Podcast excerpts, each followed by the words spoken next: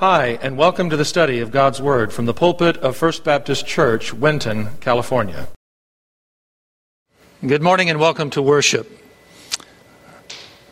Let's begin this morning in prayer.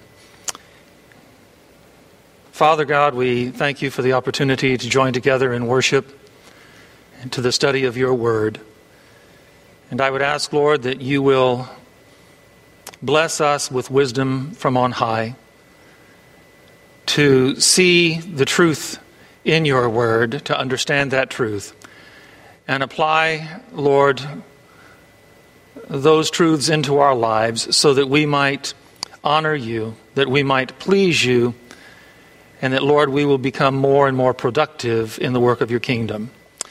We thank you for those who've joined with us this morning. Those that cannot join with us, we pray that, Father, you will be very real to them uh, wherever they may be and whatever activities they are involved with. May they know your presence with them and be comforted by that presence. In the name of Jesus Christ, I ask. Amen. In 1895, Clara H. Scott penned the words to an old hymn we used to sing when I was a boy. The lyrics to that hymn go like this Open my eyes that I may see glimpses of truth thou hast for me. Place in my hands the wonderful key that shall unclasp and set me free. Silently now I wait for thee, ready, my God, thy will to see.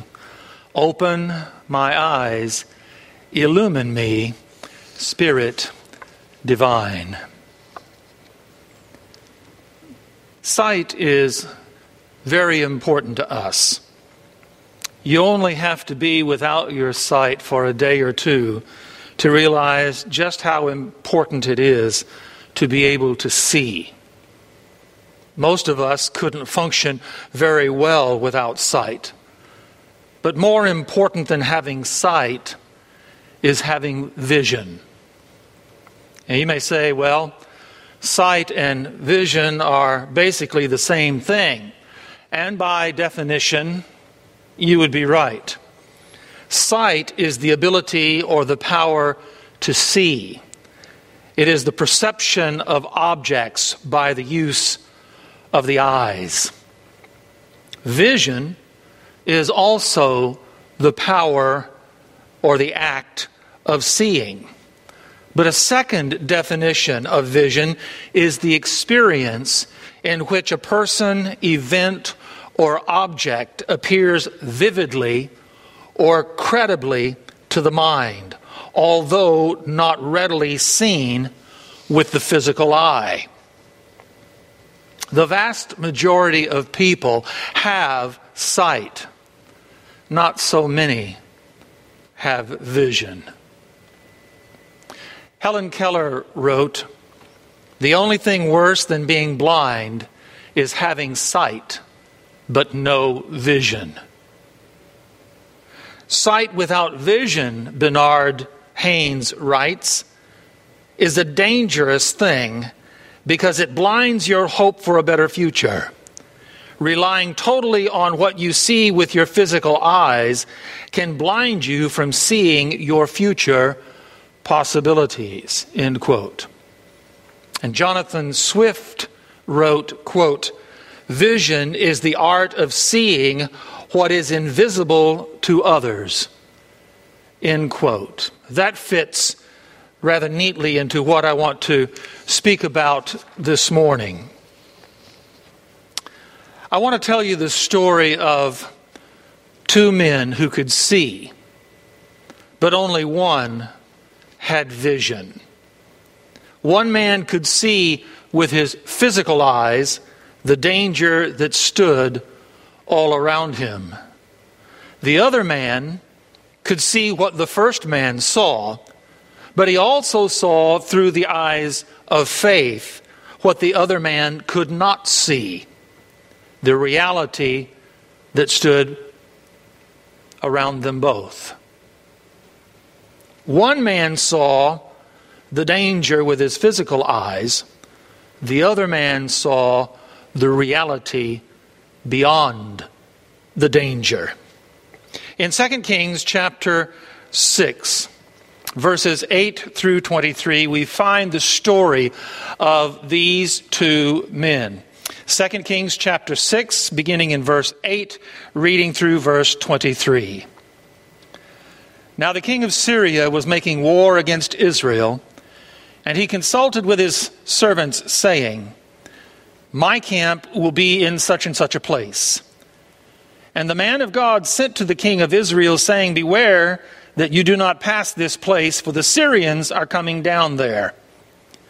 Then the king of Israel sent someone to the place of which the man of God had told him.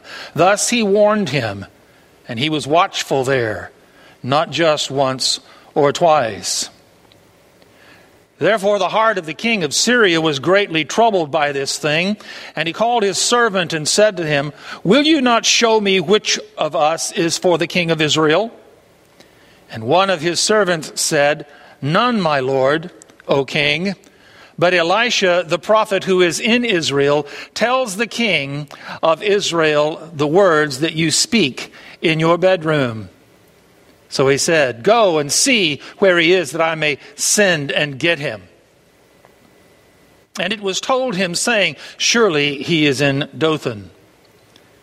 Therefore he sent horses and chariots and a great army there, and they came by night and surrounded the city. And when the servant of the man of God arose early and went out, there was an army surrounding the city with horses and chariots. And his servant said to him, Alas, my master, what shall we do?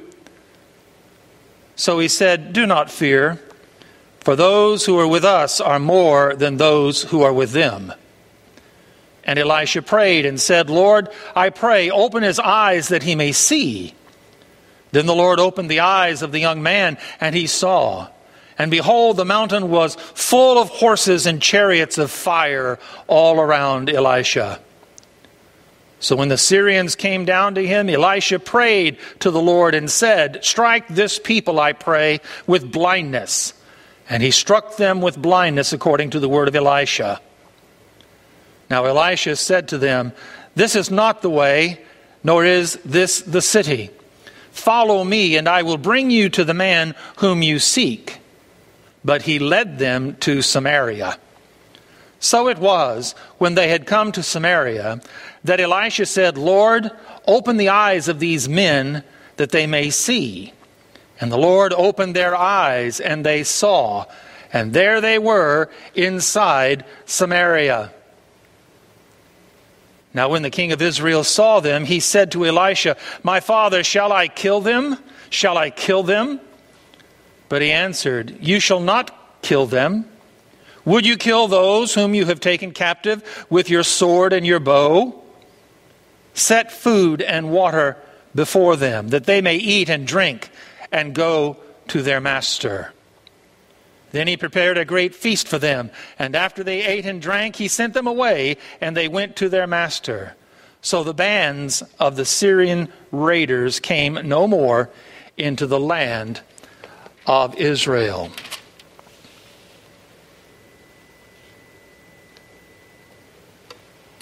This is not a story about military victory or political developments. It's a story about the difference between sight and vision, about being controlled by what we see physically or being controlled by what we envision transcendently. The underlying truth of this story is that armies are subordinate to political powers, but political powers are subordinate to the sovereignty of God. Armies are subordinate to political powers, but political powers are subordinate to the sovereignty of God. The story proves that one person who stands with God is more powerful than an army that stands against God.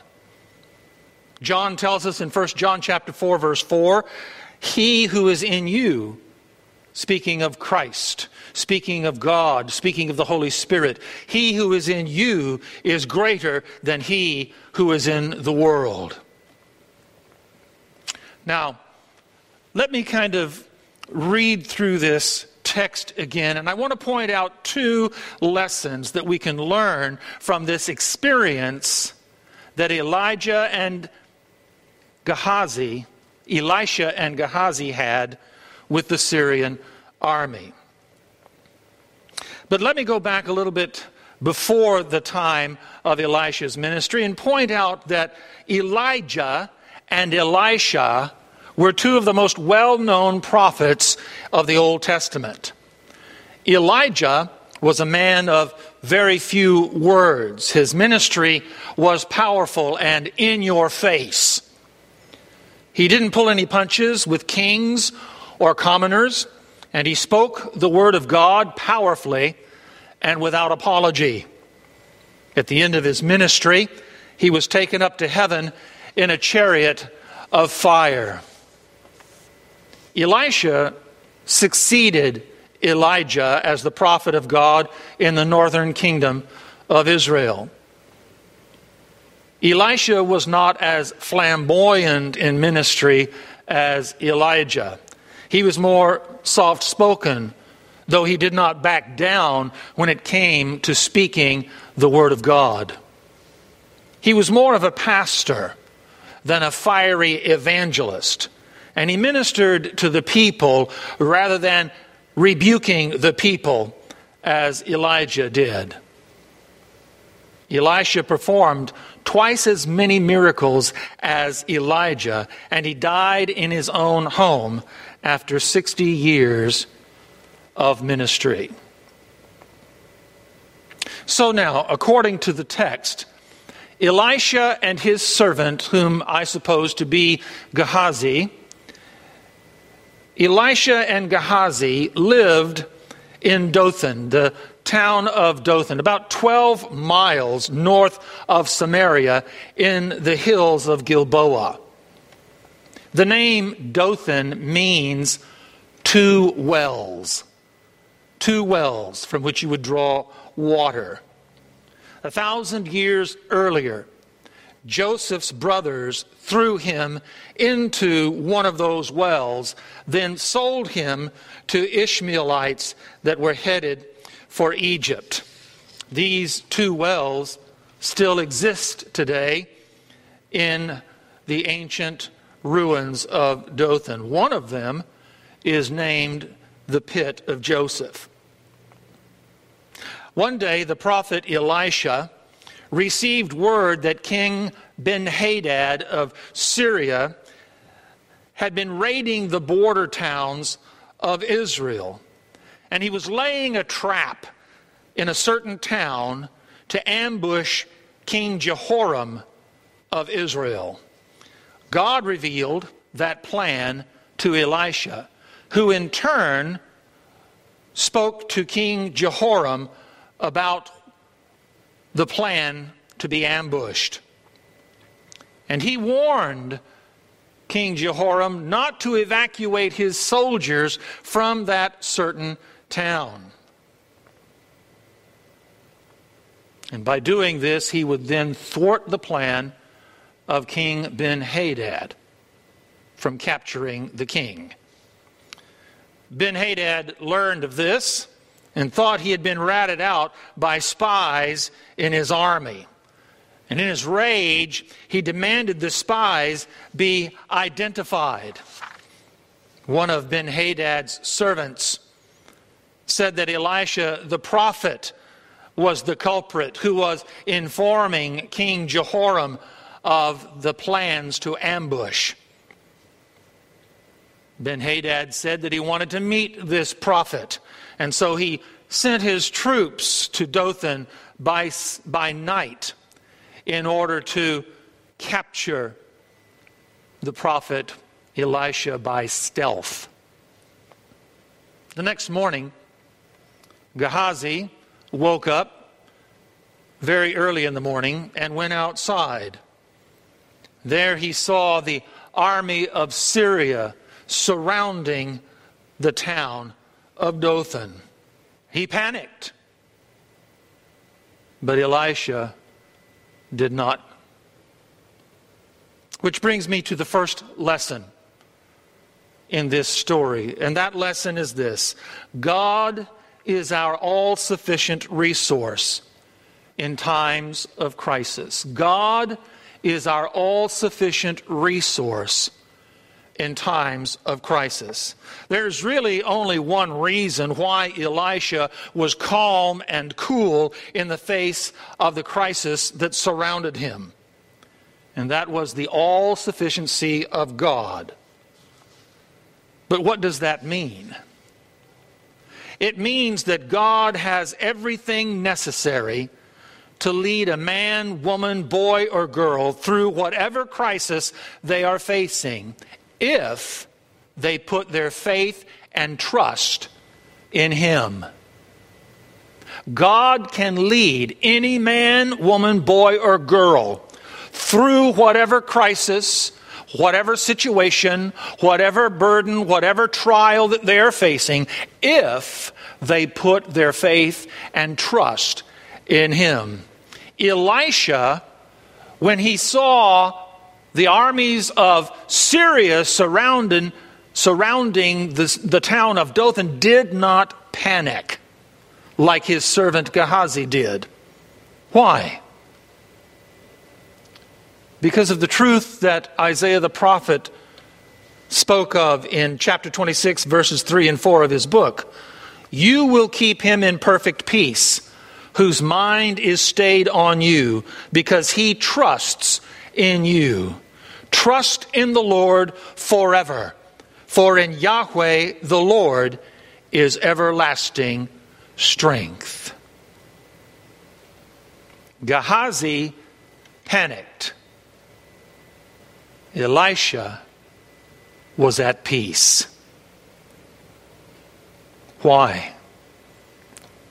because of the power of God that was in control of the entire situation. You see, God is omnipotent, He has unlimited power, and He can deal with the biggest problems that we will ever face. If He can speak the universe and all of its contents into existence, if He can destroy the earth by a flood, if he can turn rivers into blood and rain fire down from heaven to destroy cities, then God can take care of a Syrian army. And God can also take care of any problem, any burden, any issue, any crisis that you and I will ever face if we put our faith and trust in Him. Not only is God omnipotent, He's also omniscient. He knows all things and He possesses all wisdom. He knew Ben Hadad was planning to ambush King Jehoram, and he revealed it to Elisha, who in turn revealed that to King Jehoram. God knows every thought and every motive of every human heart. No creature is hidden from his sight, the apostle writes in Hebrews chapter 4 verse 13, but all are naked and exposed to the eyes of him to whom we must give an account. God is aware of everything that goes on in his creation. What did Elisha say to Gehazi in verse 16? Do not be afraid, for those who are with us are more than those who are with them. Gehazi saw an army of Syria about to slaughter them. Elisha saw the army of heaven that was about to save them. What is faith? We've spoken of this before. In Hebrews chapter 1 verse 1, the apostle defines faith as the assurance of things hoped for, the conviction of things not seen.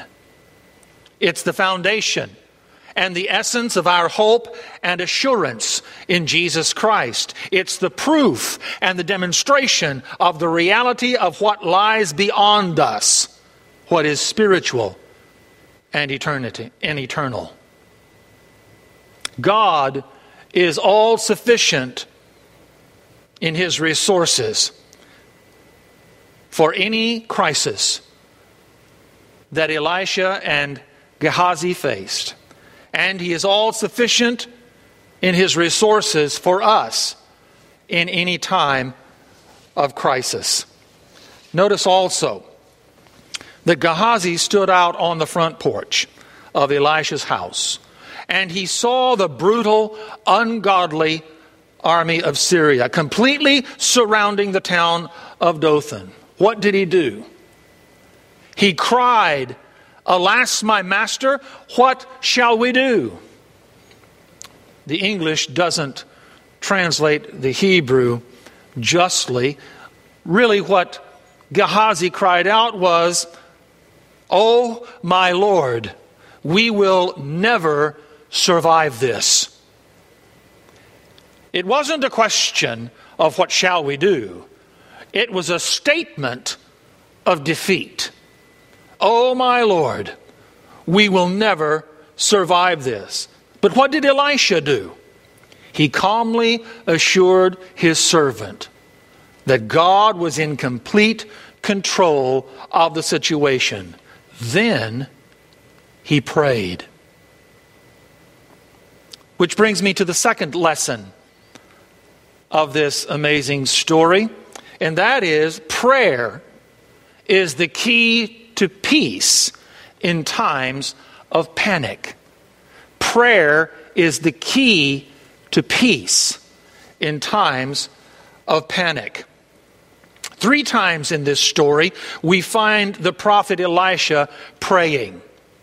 And like the prayer of Asa, when he faced the army of Ethiopia, Elisha prayed prayers that were short, succinct, simple, and straightforward.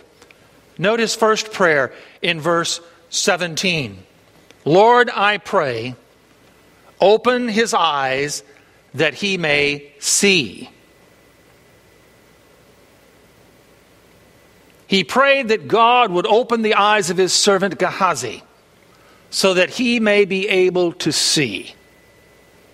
Now, Elisha saw the same thing that Gehazi saw a murderous army completely surrounding them. But Gehazi did not see what Elisha saw the host of heaven completely surrounding the army of Syria. In Psalm chapter 3 and verse 6, King David wrote, I will not be afraid of ten thousands of people who have set themselves against me all around.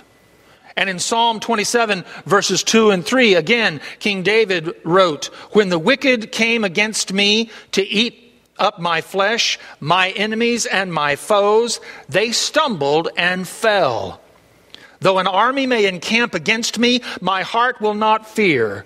Though war may rise against me, in this I will be confident. In 2 Chronicles chapter 32 and verse 7, Hezekiah prayed this prayer and encouraged his people when coming up against Sennacherib and the army of the Assyrians. He said, Be strong and courageous. Do not be afraid nor dismayed before the king of Assyria, nor before all the multitude that is with them. For there are more with us than with them. He prayed the same prayer that Elisha prayed. He gave the same counsel that Elisha gave to Gehazi. Greater is he who is with us than he who is with them. Prayer is the key to peace in times of panic. Elisha and Gehazi, both of them saw the Syrian army closing in on them. What did Elisha do? He prayed again. Look at verse 18. He prayed to the Lord, Strike this people, I pray, with blindness. Immediately, the Syrian army was blinded by the power of God. But this was not total blindness. Otherwise, they would have not been able to follow Elisha 12 miles as he led them into the city of Samaria. It was a blindness like that of the blind man of Bethsaida in Mark chapter 8, 24, when Jesus had spat and applied clay to his eyes. He asked, And what did he see? And the man said, I see men like trees walking around. That was the kind of blindness that uh, was that the army of Syria had been stricken with. It's kind of like uh, watching a movie that's out of focus. You know something is going on, but you can't understand what's going on because you can't see the details. That was the kind of blindness that affected the Syrian army. And so Elisha left his house and walked out to the commanders of the Syrian army, and he told them that they were not where they were supposed to be, and they were not doing what they were supposed to be doing. Can you imagine that? The boldness of the prophet. You're not where you're supposed to be, O commanders of the Syrian army, and you're not doing what you're supposed to be doing. And then he led the entire army of Syria 12 miles south to the city of Samaria, inside the city walls. When King Jehoram saw the army, he saw an opportunity to destroy them as the enemy of God and the enemy of God's people. But that was not God's plan. Elisha said, You will not kill them. Would you kill those whom you've taken captive with your sword and your bow? In other words, he said, Hey, king, listen up. This is not your battle. The battle is the Lord's. And he will not have you slaughter his prisoners of war. Instead, Here's what you need to do, king. You need to prepare a banquet for these soldiers. You need to set food and water before them that they can eat and drink and then go home to King Ben Hadad. Now, I'll admit this is contrary to much of what we read in the Old Testament.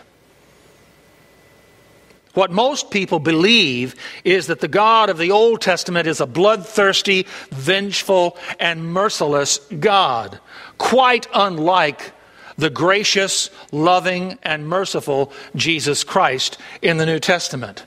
But that's not true. The God of the Old Testament is the God of the New Testament. They are one and the same. And we see this right here with how God treats the army of Syria. Again, the underlying truth of the story is that armies are subordinate to the political powers, but political powers are subordinate to the sovereignty of God.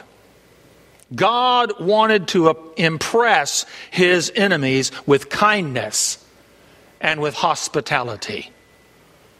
Didn't Jesus teach us in Luke chapter 6, verse 35 love your enemies, do good and lend, hoping for nothing in return, and your reward will be great, and you will be sons of the Most High, for he is kind to the unthankful and to the evil. And then he said in Matthew chapter 5, verses 44, verse 44, love your enemies, bless those who curse you. Do good to those who hate you, and pray for those who spitefully use you and persecute you. And that's exactly what Elisha did. He prayed a third time. In verse 20, we read of his prayer Lord, open the eyes of these men that they may see. Now, I find in all of this something that's both amazing and profound. Prayer one Lord, let Gehazi see what he cannot see. What couldn't Gehazi see? He couldn't see God's protection. Prayer two Lord, let the Syrians not see what they should see. And what should they have seen that they were not permitted to see? God's plan. And the third prayer Lord, let the Syrians see what they ought to see. And what ought they to have seen? God's provision. God is our all sufficient resource in times of crisis, and prayer is the key to peace in times of panic. How so? Well, first of all, prayer gives wisdom for dealing with crisis. Prayer gives wisdom for dealing with crisis. Gehazi was in a panic when he saw the Syrian army surrounding him, but Elisha was at peace. God not only gave Elisha knowledge of Ben Hadad's plan to ambush King Jehoram, he also gave Elisha knowledge of Ben Hadad's, ben Hadad's, ben Hadad's plan to apprehend him. If God could save King Jehoram from an ambush, he most certainly would do the same for his prophet. That's wisdom. Knowledge applied to the situation. It's like Abraham, who, while taking Isaac to be offered as a sacrifice before the Lord, said to his son when asked by his son, Father, look, the fire and the wood, but where is the lamb for the burnt offering? And Abraham responded, My son, God will provide himself the lamb for the burnt offering. That's faith, but it's also wisdom. Abraham knew God would provide either a sacrifice to replace his son or would raise his son from the dead. Why? Because Isaac was the son God had promised to Abraham. Isaac was the son through whom Abraham would become the father of nations. Abraham knew God would not break his promise to him, to the future nation of Israel, or to the Savior who would come through him to the world. That's wisdom knowledge applied to the situation. Whatever crisis you're facing today, God is able to meet your need in the midst of that trouble. He will provide all that is necessary for you to see you through that trial so that you will become stronger and more fruitful in your faith, in your witness, and in your ministry. Second, prayer opens our eyes to spiritual reality. Prayer opens our eyes to spiritual reality. What's really going on in our world today? What do you really see happening all around us? Like Gehazi, do you see an evil army rising up to, ar- to harm you? Do you see the enemy closing in on the people of God? Or do you see what Elisha saw? the truth that lies beyond the trouble. The crisis was a test for Gehazi, and he failed the test. He trusted in his inability to fight an overwhelming army. The situation was a test for Elisha, and he passed the test. He trusted in God's ability to defeat an overwhelming army. What do you see today? What appears vividly or credibly to your mind, although you can't really see it with your physical eyes? What is it that you really see this morning? In other words, you see what the enemy is doing, but what do you see God doing? Gehazi saw an army that was going to destroy him. Elisha saw an army that was going to save him. Third, prayer makes the impossible possible. Prayer makes the impossible possible.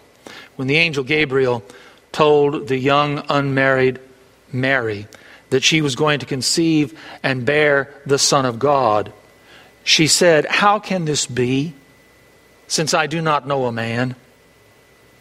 Gabriel said to her, With God, nothing will be impossible. Let me ask you this morning how big is your God? How powerful is He? How wise is He? opening one's eyes to see angels, and closing, then later on, reopening one's eyes to what is really real. These are impossible human feats. But they're not impossible with God. When you pray, do you ask God for the possible or do you ask God for the impossible? Is God challenged with your prayers and with your petitions? When you pray for God to save a lost family member, for instance, when you pray to ask God for the salvation of a family member or a friend, do you realize that you're asking God to do the impossible? Do you realize you're asking God to open a person's eyes like Elisha asked God to open Gehazi's eyes?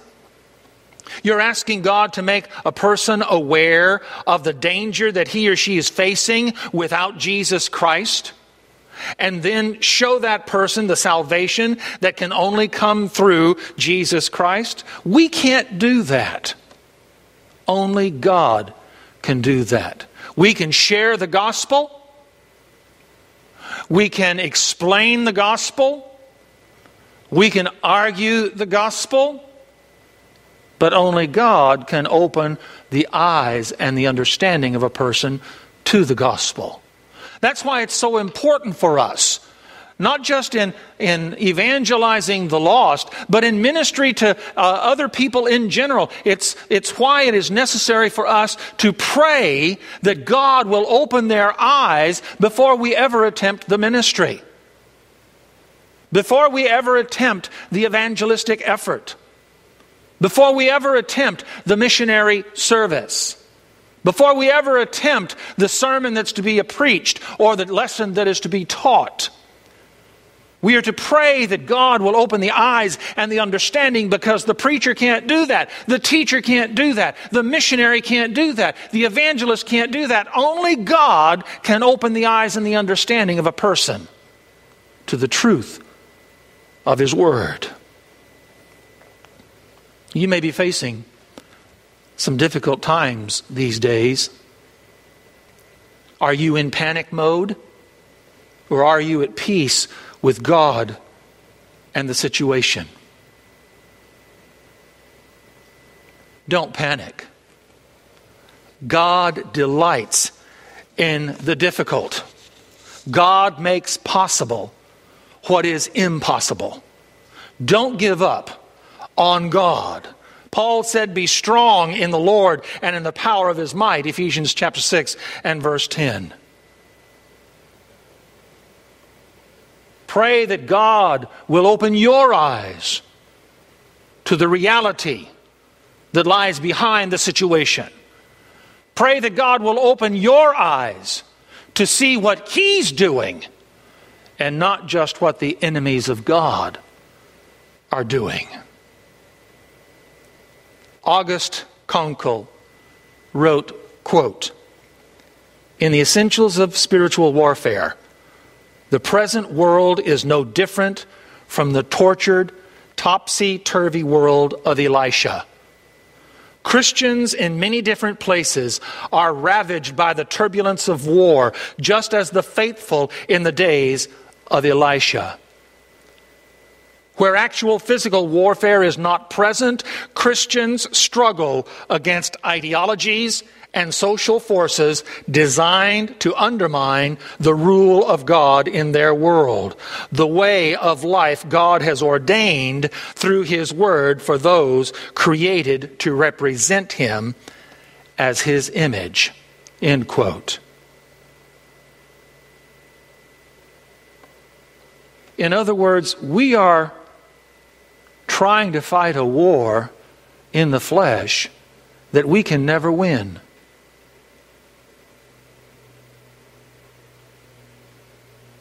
We are trying to encourage people to do what only God can do. Only God can control nations. Only God can control armies. Only God raises up empires and destroys empires. Only God has the power to deal with his enemies according to his plan. Our role is to continue to pray that God will open our eyes to the reality behind the crisis that we're facing. Only God has the power to open up our understanding to see that He is sovereign over all things that take place in our world. We're called to be like Jesus, faithful, confident, and assured that God will prevail no matter the situation. We're called to be like Elisha, to see beyond the situation to the spiritual realities behind the situation. We know that God is all sufficient in every crisis to see us through the trouble. We know that. But what we need to be practicing is prayer. Our greatest tool as a Christian and as a Christian church is to pray that God will open our eyes and understanding, and that He will open the eyes and the understanding of others who are trying to force their will and their way upon the people of God. Elisha prayed three times open his eyes, shut their eyes, open their eyes. Because God, and only God, can do that. Let's pray. Heavenly Father, once again we come face to face with the truth that you are the sovereign Lord of creation, the one true and living God the one who provides, protects, and preserves your people so that you are honored and glorified. Your people are blessed, and your kingdom advances. Lord, open our eyes to what we cannot see. And that is that you are the sovereign Lord of all creation, and that you work all things for the good to those who love you and who are called according to your purposes. Open our eyes to Satan and his armies that may be all around us, planning and preparing to destroy our efforts to lift up the name of Jesus. Open our eyes to see that they are no match for the heavenly host that surrounds us, so that the name of Jesus Christ is exalted in this community and in this state. Lord, let us not see what the enemy wants us to see. And that is that the resources of evil are many and varied, that the ministers of sin are powerful and overwhelming, that the power of hell is mobilized against us to defeat us. Rather, let us see what we ought to see. And that is, Jesus is still on the throne, in control of his kingdom here on earth. Let us see what we ought to see. That is your Holy Spirit working in us and through us to accomplish your will and purpose. That your word is still sharper than a two edged sword and can defeat the enemy when we use it in faith. That your church will continue to be your church and will remain a beacon of hope to a lost and dying world until Jesus comes again. Father, thank you for the life and the ministry of Elisha. Thank you for his story in Scripture. We're encouraged by him, we're inspired by him. May we serve this generation with the truth of your word as he served his generation with that same truth. All this I ask to the honor and to the glory of Jesus Christ, your Son. Amen. May the Lord God bless you with peace, with protection, and with his provision throughout the remainder of this day and this new week. Thank you. The Bible says, if you confess with your mouth the Lord Jesus and believe in your heart that God has raised him from the dead, you will be saved. If you've never trusted in Jesus Christ as your personal Lord and Savior, we invite you to call on him now and through a simple prayer of faith, give your life to him. If you're not attending a church that honors the Bible as the Word of God, we encourage you to locate and begin attending such a church in the area where you live. The message you have just heard was preached from the pulpit of First Baptist Church, Winton, California.